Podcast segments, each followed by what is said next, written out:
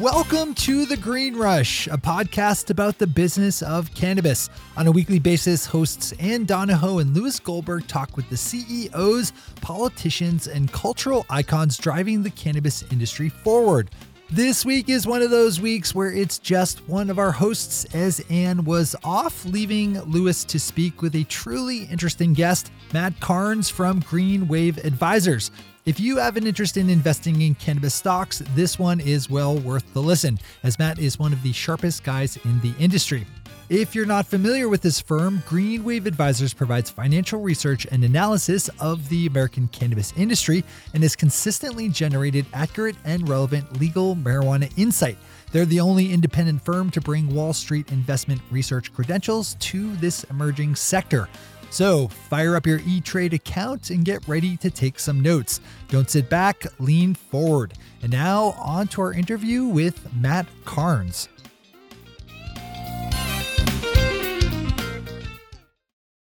Hey man, thanks for joining us today.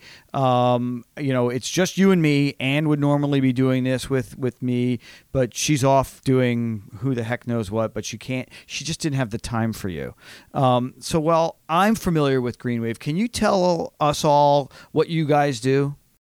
Yeah, sure. Happy to. Uh, so, Greenwave Advisors, I'm the founder. I'm based in New York City. We're based in New York City. Uh, Greenwave was founded about four and a half years ago um, to provide financial research and analysis for the emerging cannabis industry. Um, by way of background, uh, I worked on Wall Street as an equity analyst. I worked on the sell side uh, at Bear Stearns, at Cowen, and which is now and um, uh, First Union, which is now uh, Wells Fargo. Uh, mostly covering uh, radio broadcasting and satellite communication stocks. when I and at Bear Stearns Consumer Internet. Um, when I went to the buy side, I became more of a generalist, covered those sectors as well as several others. Uh, prior to that, I began my career uh, as a CPA. I came up the ranks in public accounting um, and then worked for a couple of uh, multinational companies in various financial roles. Um, so in 2010, I want to say 2009, 2010, um, our fund blew up as the whole world was turning upside down as a result of the financial meltdown.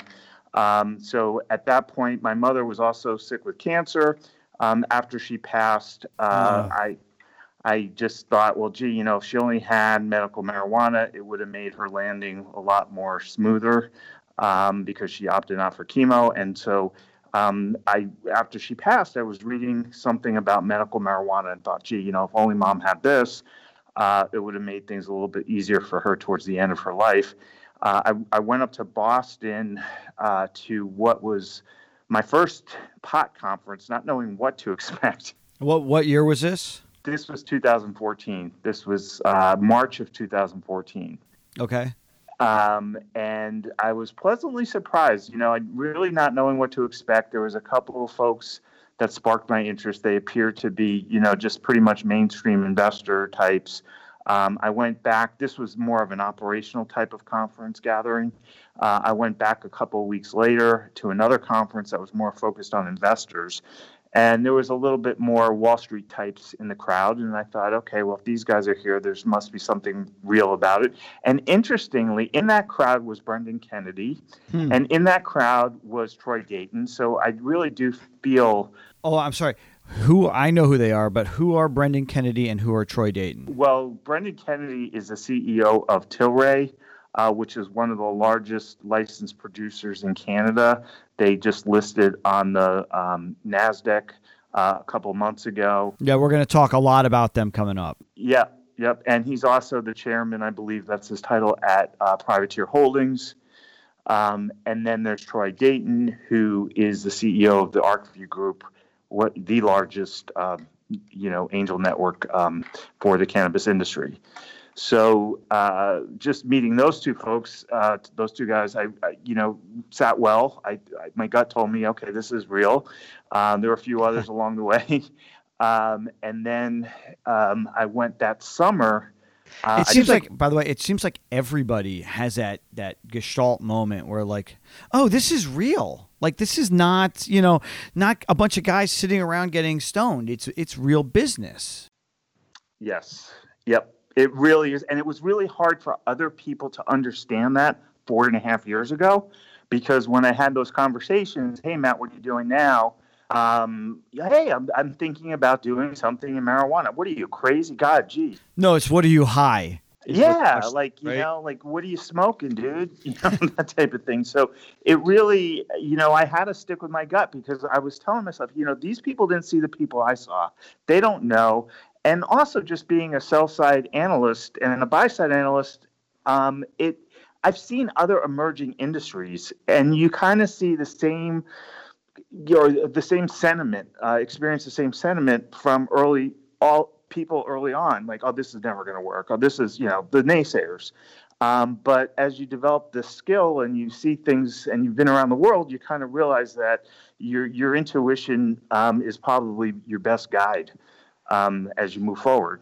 And so, well, and in this industry, it's different, right? I mean, it's it's there is a sixty to hundred billion dollar market that already exists, and and something like ten billion of that is legal. So you still it's not like you this industry is is betting on a, a something to develop. It's betting on converting the illicit market into the licit market. So I, you know it's a fundamentally different thing than like the internet boom or the crypto bubble that we saw last year. Absolutely. And this is something that touches people that you know really you know you could really you know it's tangential. You can or it's tangible i should say. It's it's something that you know most people um, not necessarily the product that gets you high but there's you know other aspects of of the cannabis plant that will benefit people in everyday life um, people don't realize that. Um, you know, eating cereal or um, you know some of these soft drinks that will likely have CBD in them and so forth. And I know we'll talk a little bit more about that. Um, but to your point, yes, I mean this is a proven market. We know that it is a plant that actually you know has benefits in many different ways. So you know um, it is a proven market and the and the uh, but but but there's an expression of that market that's the stock market right? And your background is the, the, the buy and sell side and you understand how to analyze stocks as well if not better than other people. So we're recording this on September 21st and in my office I have CNBC on all day. And and we have been representing cannabis companies for a very long time and that network as a network has been really resistant to covering the industry. And it seems like this week they have gone all pot all the time. And I think a lot of that has been around Tilray's stock, right? You had mentioned them. They they they they went nuts this week, right? They started out in the, in the, in the hundred dollar range. They peaked at three hundred bucks, and they're back in the the, the below one fifty. Um, and it's it's still even at like hundred and fifty bucks. It's got a market cap of over ten billion dollars. Um, all of these Canadian stocks seem to have crazy high valuations. Can you make an argument I mean, either way, is it are they right like right priced? Are they overpriced? Like, how are you looking at these stocks? Oh, they're clearly overpriced. I, there's no rationale. Nothing moves up like you know, fifty percent, twenty percent, thirty percent a day rationally. Um, I think it's just there's just a lot of excitement, a lot of enthusiasm of the recreational market um, coming to Canada October 17th. Um, I think there are a lot of people out there and and this also, you know, the the mere fact that Tilray listed directly on the Nasdaq is very appealing. That will um, attract some level of institutional money, um, and you know, even just you know, average portfolio managers that want to trade for their own account. Um, you know, feel have a little bit more comfort level knowing that you know these stocks are listed on a, US, a major U.S. exchange. Um, but it, it, there is really no rationale. I mean, you know, technically a, a, stock should trade on future value, the present value of, you know, expected cash flows. Right. Uh, but, you know, there's really no rhyme or reason. And one thing I noted was the day there was a, the day that the uh, Tilray announced that they were going to export some uh, cannabis into the U.S. for medical research, the stock traded just went straight up as a result of that announcement. And if you put that into perspective, I mean, the DEA has only authorized about 5,400 pounds they're about to, and they've opened the window besides the University of Mississippi. They opened the door for other applicants. There are about 25 other applicants. So we only know of Tilray that is accepted. Even if they had all 9,400 pounds, I mean, I'm sorry, 5,400 pounds, if you kind of convert that to a dollar amount, that's like at fifteen hundred bucks a pound. That's there's no way that would justify the movement in the stock. So so this is this is irrational exuberance, right? This is this is the definition of a bubble. Yep. And it's all it's all news flow, and there's you know a lot of reasons people are getting excited because of you know all the other industries that are swarming around uh, cannabis. You know, the, the, and I'm sure you know you'll have questions about Constellation Brands, but you know there's there's a lot of companies on the sidelines vying for a spot in the in the world of cannabis, and that's also you know propelling these valuations. Yeah, I I, I mean it's. I work with a lot of these companies, and um, some of these CEOs are like they they they the best CEOs are the ones who don't pay attention to their share price day in and day out and really just run their business. But some of these guys who are seeing this crazy appreciation are, you know, walking with a swagger, and the other ones whose stocks are not going up as fast have this FOMO, this fear of missing out. Um, I, I, I, don't want to get into those guys. I have a, que- a different question for you, though. You know, we're, we're like I said, we're recording this at the end of September. Um, a couple weeks from now, October 17th, is the day that Canada goes adult use across the country. Um, has this been priced in? You, do you think do you think that we're going to see another pop, or are people going to sell on the date? Like, what does this date mean? Well, I think it's it's it's sort of just a milestone, and I don't think. In fact, I think there'll be more of a sell-off as we get you know near that date, uh, because I don't think uh, you know, these recreational, the recreational market will be all that significant in the first year, year and a half. In fact, it's, you know, likely to be very lackluster for a number of reasons. And so I do think that there'll be a sell off, but I do think, you know, headlines every day, it seems like there's another type of announcement, whether it's M&A, whether it's, you know, somebody investing, uh, some, you know, strategic in, um, investor, a relationship, um, you know, supply agreement, whatever it is, the, the news news de jour uh, is what's really moving these stocks. So you advise um, uh, institutions and individuals, you know, and understanding how to to look at the industry, right? Um, and, and, and part of what you've done is taken a look at the the the uniquely strange relationship between the U.S. banking industry and the cannabis the cannabis industry. Can you talk about some of the data that you discovered. Um, I think it was late last year or early this year, and, and and also put that into context with like the the Constellation investment was you know managed by investment banks like Goldman Sachs and JP Morgan and Wells Fargo, but JP Morgan and Wells won't bank like take deposits from cannabis companies. So can you talk about like this whole strange universe? Yeah, so it's it's one of the bottlenecks um, and and just one of the overhangs on the industry right now in the U.S. is the fact that because marijuana cannabis remains a Schedule One, financial institutions uh, generally will not accept deposits or do any banking businesses business with any um, you know any business that is involved in the in the sector or plant touching businesses, I should say. Um, those that are directly, um, you know, involved with day-to-day operations. Um, so basically, um, the federal government, then the the FinCEN, the Financial Enforcement Crimes Division of the U.S. Treasury, uh, they came in uh, when under the Obama administration, when the Cole memo was issued. Which, for your listeners who are not familiar with the Cole memo, uh, these were a set of guidelines that were issued by the Department of Justice under Obama, uh, which basically said uh, you know, the states, the federal government will not interfere with the states' um, uh, regulated uh, cannabis markets so long as there are certain guidelines that are adhered to. And this is all spelled out in the Cole memo, um, which, you know, Jeff Sessions later rescinded. Well, and then, but there were also those the FinCEN notes in the memo, right? I mean, that was the that was the bigger that was as most important, or some people would say most important. Exactly. So FinCEN said, okay, well, bank, you will let you uh, bank a cannabis business, but you have to make sure that your customer is in full compliance with the Cole memo, which which was what we just talked about. And you know, many banks, you know, it instilled the fear of God in many of these banks because you know, how do they have uh, the, the 100% assurance that their customers are in compliance. You know, it would be a tremendous overhead burden, compliance burden, to ensure that these businesses are in full compliance. So many, many of these banks just say, you know what, we don't want to have anything to do with this. Like, you know, next. So, um, but many smaller smaller institutions are willing to take that risk for a large fee, of course. Um, and so that's why you have some banks that will accept deposits and many others that won't, particularly the larger institutions, um, because they have more, you know, at risk.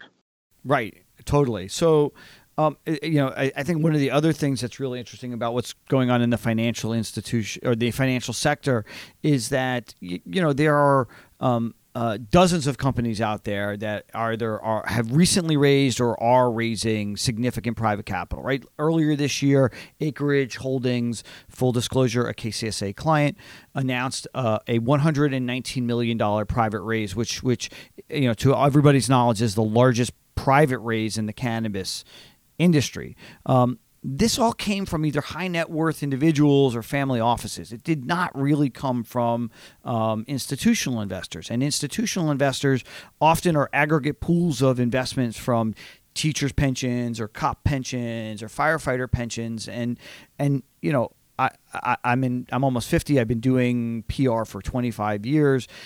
I've seen the tech bubble. I've seen other bubbles or, or new industries arise all that was fueled by VC money or, or private equity money, and and a lot of the benefit inured back to those teachers' pensions and the like. This industry is different, right? All the money is coming from high net worth individuals. So the people who already have the money are going to make the money when these companies all cash out. I mean, is this is this a unique structure? I mean, what would you say could be do, be done to to bring a little more equity on the investing side? Well, unfortunately, yeah, it is precluding many of the larger institutions from coming in just because of the mere fact uh, that it remains illegal. And many the pension funds and so forth, you know, they're not going to take the risk of investing in an activity that's illegal at the federal level. Right. Uh, but having said that, and yes, a, a vast majority of the money is coming from you know just individuals. But bear in mind there is a, a, substantial amount also coming from venture capital firms and private equity firms because they don't and family offices because they don't they're not um, um, they don't have to you know answer to um, you know an investment committee to the in the same context as a pension and they don't have and they don't have sin clauses in their their offering, you know, in their docs. Yeah, yeah, exactly. So a good example is you know privateer Peter Thiel, who invested mm-hmm. in privateer, who's you know privateers into, into Tilray. So that's that's really you know a VC type of play into the industry. So I mean, you know, that's there are you know a lot of success stories that have um, you know starting to tape to unfold right now. Um, but I would say, you know, it is unfortunate that there is a very limited amount of opportunities for the average investor. But having said what, what before they go public, but once they go public, the, the these equity markets are almost exclusively retail, right? Yeah, for, yeah. I mean, you're going to see. I mean, I think that's one a big reason why we saw such a run up in Tilray. It has a very small float, um, and you had a lot of excitement among retail investors. Um, Hold on uh, not everybody knows what a float is. So can you just literally take one quick second to explain what that means? Oh, okay. So basically, a float is the amount of shares that are outstanding that are tradable. So say, for example, a company issues 100 shares, there may only issue 20 of those shares may be available for the public. And with Tilray, it's something like 15%, right? It was like 15, I think it was 20% actually. But, you know, still, it's very small relative to the amount of shares that are outstanding.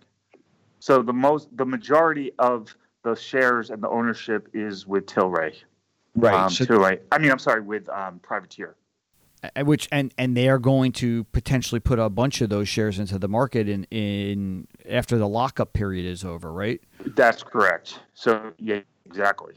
Um, so we could see pressure on the shares at that point. That could be a good entry point, but who knows where the stocks will be then. Um, but um, you know, certainly it seems to me that you know the stocks are starting to slowly come back down to earth. Um, you know. Some of them. I mean, you, you, you look at companies like Green Thumb, or you look at companies um, even like MedMen. They've seen a significant increase, in, and Canopy Growth has seen a significant increase. Aurora has gone up a lot over the last uh, couple of months, and uh, not more disclosure. Aurora is a, a client of ours. Um, speaking of Aurora, um, this year um, was the beginning of what could be a massive M and A boom. You know, Aurora's purchase of MedReleaf was was a multi-billion dollar M and A. What do you think is going to happen over the next couple of months? Is is is this year, 2018, going to see a, a, massive amount of of M and A in the last couple of months, or are we going to see just what's 2019 look like? Well, I do think we're going to see a continued um, streak of M&A activity in many different areas, and certainly into 2019, particularly as we see how the recreational market unfolds in Canada. Uh, so I think there's going to be a lot more um, t- dialogue and a lot more strategy. Um, and I think, you know, in my opinion, I think this is a catalyst – uh, for an accelerated timeline in the U.S. to fully legalize. So Bruce Linton, the CEO of Canopy Growth, just got, or not just, but but about a month or so ago, um, got a massive infusion of capital, a huge investment from Constellation of over four billion dollars. I mean, that, he is he is King Midas sitting on a mountain of cash. Where do you think he's going to deploy it? That's a good question. Um, I mean, certainly the company. It's too early to you know pay a dividend. Uh, but not, not yet. Yeah, no dividends on. No, there's no earnings. So yeah, right, right. So uh, we're not there yet. Um, but I would say um, there's a multitude of opportunities and, and, and different types of scenarios. Uh, perhaps you know you know I do believe there'll be a lot of consolidation with the LPs because if you think about it, there's about over a hundred licensed producers right now in Canada you know, not everybody is, not all these operations are scalable. So perhaps he picks some of the better ones and just, you know, sweeps them up. Um, that's one possibility. Perhaps, you know, some of that capital is deployed um, into um, you know, an acquisition of some other brand. I mean, they have a nice catalog of, of, of product offerings, but you know, there's always something else out well, there. If you, if you look at the U.S. market, right, and the aggregate of all of the plant-touching companies, he could buy the entire United States, all of the public companies, all of the public companies in, in America, and still have like two billion dollars left over. Do you think he's trying to figure out how to spend down south of the border, or is he really only going to look north? Uh, I would think he, you know, he's probably looking everywhere. So I don't believe he would discount, but I think that there are restrictions, if I'm not mistaken, on investing a Canadian company investing directly in a U.S. company. Um, I is, am I right on that? You're right. No, you're right on that. But there's always look. Er, I hate to say it, but when it comes to Wall Street, there was never a rule that wasn't meant to be either broken or at least bent, right? So yep. there there may be restrictions on the money now, but I you know the if Goldman inv- advised on the deal, I'm sure that they've got some Goldman guys who are looking at every rule, going, "Hmm, I wonder if we can do this, or I wonder if we can do that." Of course, of course, you know, and and granted, they were on the other side of that transaction because they were on the you know the Constellation brand side. Yeah. But still, come on, you know, you got to believe that all these guys are looking, sitting down, and strategizing. No doubt about it. They're ready to move. They're ready to rock and roll for sure. Oh yeah, um, and and and you know the banks are all you know, especially the, the, the Canadian banks, like Canadian banks like Canaccord and, and GMP and others, are have a ton of of of U.S. companies that are in queue to list on the, the Canadian Stock Exchange, right? And they're tapping into all this institutional money, um, mostly in Canada and then some in Europe. Um, do you think that there's a, a, a, growing investor fatigue that's developing? Like people are saying, I, have had it, I've eaten all the cannabis companies I can, I'm full. Or do you think there's still an insatiable a- appetite for the new issuers? I think it's going to be increasingly more difficult to get these deals done but having said that, I think the better players won't have a problem. I think Acreage is a home run personally. Um, I think you know there's a, a, few, perhaps others as well. Um, but you know, it seems like in vogue now. Oh, let's just go to Canada and list and you know cash out. But no, I don't think so. I think I think there is a, an element of fatigue. Uh, but you know, cream always rises to the top, and I think the better players will still succeed in that effort. I think that Canada that, that there, there can only be so much institutional money in Canada, right? Like there's like there's like 37, 38 million people there. There's fewer people in Canada than California, but but you know, I know these guys are are marketing deals all over the world, and if they go to Germany or they go to Sweden or Switzerland, there's got to be. I mean, they they they're looking at this going, holy shit, this is a huge market. Um, I, my gut says that, that there will be for the next five, six, seven months anybody who goes public should have the ability to make their deal done. You know, they may it may take them longer, but I don't think anybody's going to be like, I wanted to raise fifty and I only raised twenty five. I, I I don't think any of those. I personally, I don't think that's going to happen. Not that I know, but you know, that's my. You can you can bet on whatever I say, you know, and and lose. Yeah, yeah. There's you know, there's so much going on, and it, it, that's very likely. And uh, you know, conversely, I've heard that there have been a couple companies that have tried and they've been a little bit more stringent on getting through. Mm-hmm. Um, so they've some companies have backed off, uh, but that could just be a function of the company, not necessarily you know of the demand for yeah. you know better companies. So I you know it, it's hard to say. I think you're right. I think it's the good company. You, you said it. The cream will rise, yep. and it will get skimmed off, right? And the, the, the and we can then switch to a different plant or a different thing and say the chaff will fall. So. Um, and, and sticking with the the uh, the farm theme, let's gather wool for a second, shall we? Um, hey, look, if I don't make at least one really bad cheesy dad joke in episode, you know, people will get pissed.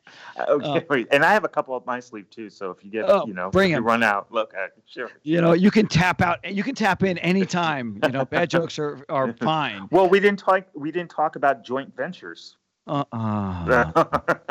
okay, we will. We'll get there. Um, so, so look, I, I, have said for the last couple months that I actually think that there's a good chance that in October Donald Trump will reschedule the cannabis. He'll take it from Schedule One to Schedule Two or Schedule Three, and, and be able to turn around and look in the camera and say, "See, the Republicans legalized weed," and it will drive everybody nuts, right? And it's it, because it polls so high.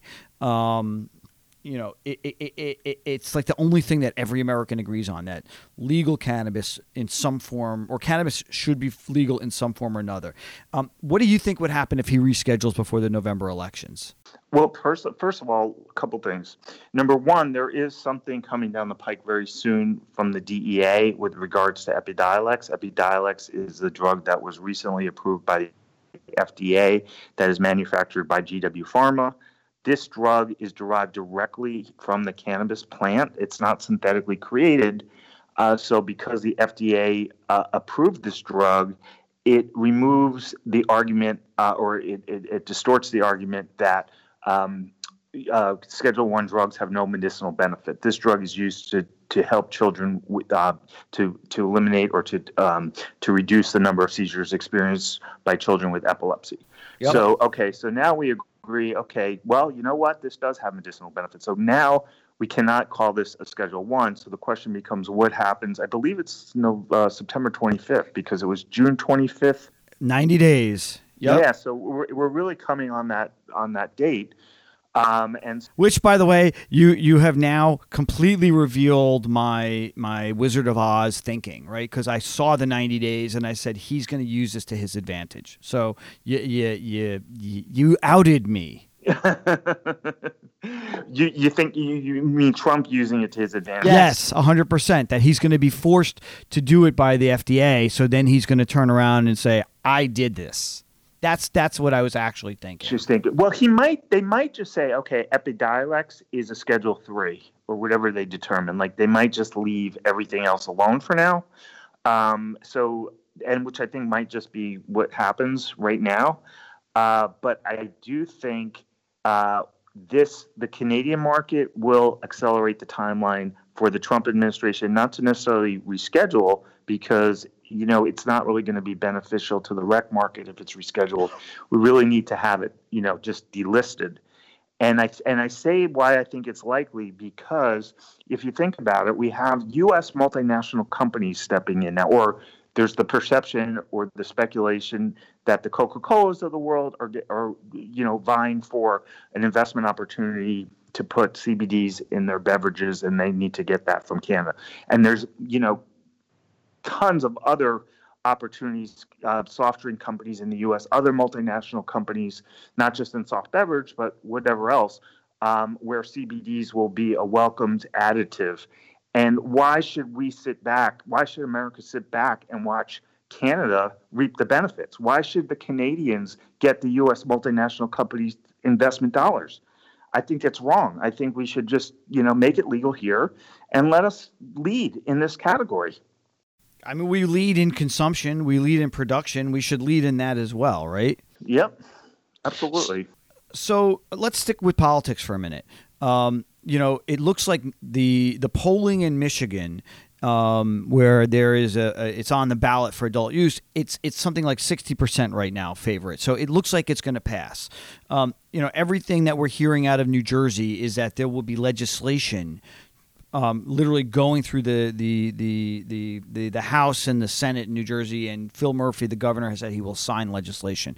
And if that happens, you know that Andrew Cuomo is going to do it like right away. So th- it, it all looks like, you know, it's if to me it looks like this is like a done deal. But when do you think it's going to be legal in some form or another in all 50 states?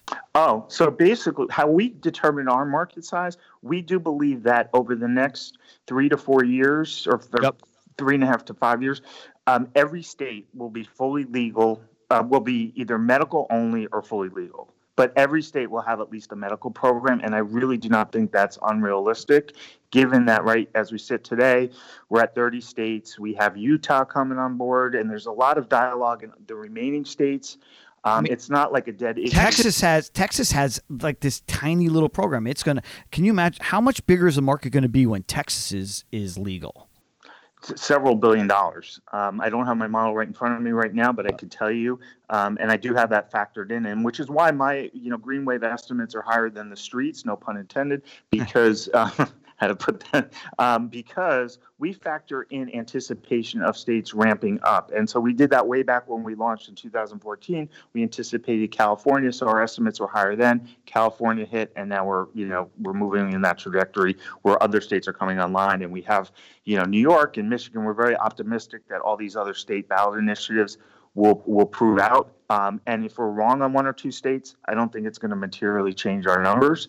Um, but you know, we, we're really looking taking the ball to the end of prohibition, and when prohibition ends, you know, then when everything's full bloom, it's much much more significant. So, how big do you think that market is when when we are when when it is a fully mature cannabis market where you've got everything from from edibles to like literally everything how big is the market in the U.S. and, and like I would say, and if you include CBDs, so, so this is the thing, right? So like if you look at just like you know cannabis type of products just for recreational use, mm-hmm. uh, that's probably I mean I would say it's got to be at least seventy five to hundred billion dollars um, because I do think the medical market, and this is part of our thesis, is that medical marijuana as it exists today will be recalibrated and redefined, and medical marijuana will be what's available at a pharmacy, just like you know, like Epidiolex and things right. that are proven. And and every state is merging their medical and rec market uh, because it's for all intent and purposes, in many cases, the same product and it's not cost effective from the state standpoint to regulate two separate markets. You know why do you need to have two protocols and two you know oversights for basically the same thing? So just put it under one regime and if you have a medical card you get some kind of a discount and so forth. I, I think you're i think you may be actually underestimating it because if it gets um, where there's re uh, insurance um, reimbursement for it, right? And it is used for um, anxiety and pain and like think about I don't know how big is the market for over-the-counter non-steroidal anti-inflammatories, right? How big is the market for um, Valium and any of the other um, uh, uh, anti-anxiety medications? I mean, those are those those have to be five billion dollar markets in, in, in each, if not more. So you, you may be underestimating the size of the market. Well, I think in those cases, those like the anti-anxiety medications, like those, most of those are prescription medications. So yep. that is that's what I'm talking about, like how you would define like a rec market. um, oh, without even sorry. really get without even really giving consideration. and I do think like with in terms of like insurance, um, I think the insurance companies are going to be a lot very stringent, or they're going to really you know be um, more defined on on on and how um, or what they will allow as, the definition of chronic pain because I could see what could happen. Everybody's going to say they have a backache. Let me get some pot, and you know, there we go. I mean, how could the insurance companies afford that? So I think there's going to be a lot of discussion about that and what is allowed and what isn't allowed. Personally, I think what they would allow is what is true medical marijuana, um, and not something that's a pseudo recreational drug. And it probably won't be, and it probably won't be in a flower form. I mean, it'll be in an oil or a pill or or something. Else. So it'll be in the it'll be in the form factors that they are used to approving. Yes, I, I, would agree with that, and we really don't know at this point. The other part of the, you know, it, the, there's a lot of still unknowns in this industry. I mean, we could kind of figure it out. I mean, take educated guesses on how this will all play out. Um, but at the end of the day, you know, we're still at the very early inning. The other thing are the other what we what people uh, categorize as cannabis. I'm sorry. Can you repeat what, that? I think you're a cannaceutical product. Oh yes. So basically, that would be you know a product that you would get at the drugstore, over the counter. But then that begs the question: you know, are these products already existing, and then all you're doing is putting some CBDs in them? Um, so, I mean, so do you, do you consider that like, you know, an additional market? So, for example, even like with the soft, um, soft beverage or the beverage companies, Coca Cola, Pepsi, and so forth. Okay, say that's a $100 billion market. Are you, and now we put CBDs in that. Is that now, do you add that to the whole CBD market? Um, I don't know. You know, you're kind of double counting there in terms of an industry sizing. All right, so let me. I got to ask a, a, completely different question. Okay. Um, have you ever had more fun in your career than you're having now? No, but I've made a hell of a lot more money. but um, no, I, um, I, I, I really do enjoy what I'm doing, and uh, it's it's it's really interesting for me uh, because and w- one thing I didn't mention early on is you know besides the research and the analysis, part of the other so- service offering that Greenwave provides is providing due diligence um, consulting services, valuation. We're involved in a lot of different things. Um, but I think most important uh, for what I'm doing now is my auditing background because numbers are thrown all over the place. There's different data points. Um, you really need human intelligence to kind of try and figure it out, what makes sense. And really, I think it will be it's very helpful to investors to know that whatever they're investing in, somebody has kind of read between the lines and asked the probing questions. And anybody contemplating any type of investment, I think, should really make sure that they have, you know, the right due diligence team in place because there certainly are a lot of snakes in the grass. Okay, so we are at the point in the show where we do puff puff pass where I'd like you to just name really quickly the two things that you're really like loving about the industry and the one thing that kind of drives you nuts. Um, sure. I, I think, you know, what I really, really, really love about the industry right now, and I have, you know, really from day one, is the level of energy and enthusiasm, and even more now, the level of creativity and ingenuity, because we're getting a lot more mainstream type of professionals stepping in that are, you know, br- bringing in ideas and in that creative thought process from other industries into cannabis. So it's very exciting now. Um, I would also say what I really do enjoy about this industry and what I really applaud the industry for it's it's very inclusive. Um, it does not discriminate, as far as I could see. Um, the doors are open to everybody. Um, it doesn't matter how old you are. It doesn't matter anything um, because we there's a big need for professionals. So those are two things that I think um, are very appealing to me right now. Um, and I think, you know, on the downside, what I would say, which I think is going to, you know, kind of resolve itself, it's starting to already. Um, but, you know, understandably, there are a lot of charlatans that still remain in the industry. Um, but, you know, it, it's just a matter of time before they're weeded out. Uh, again, yep. no pun, but, um, you know. All right. Well, hey, man, I really enjoyed um, getting to chat with you. Um, I think what you guys are doing at Green Wave is awesome. I I, I would highly recommend anybody um, to follow Matt. Um, and I'll you know when I do the outro, I'll, I'll give all of your uh, contact information. Um, but but what what you are doing with Green Wave Advisors is really cool, and I appreciate you taking the time to talk with me. Oh, my pleasure. And you guys are doing a great job yourselves. And uh, I look forward to uh, speaking again. Awesome.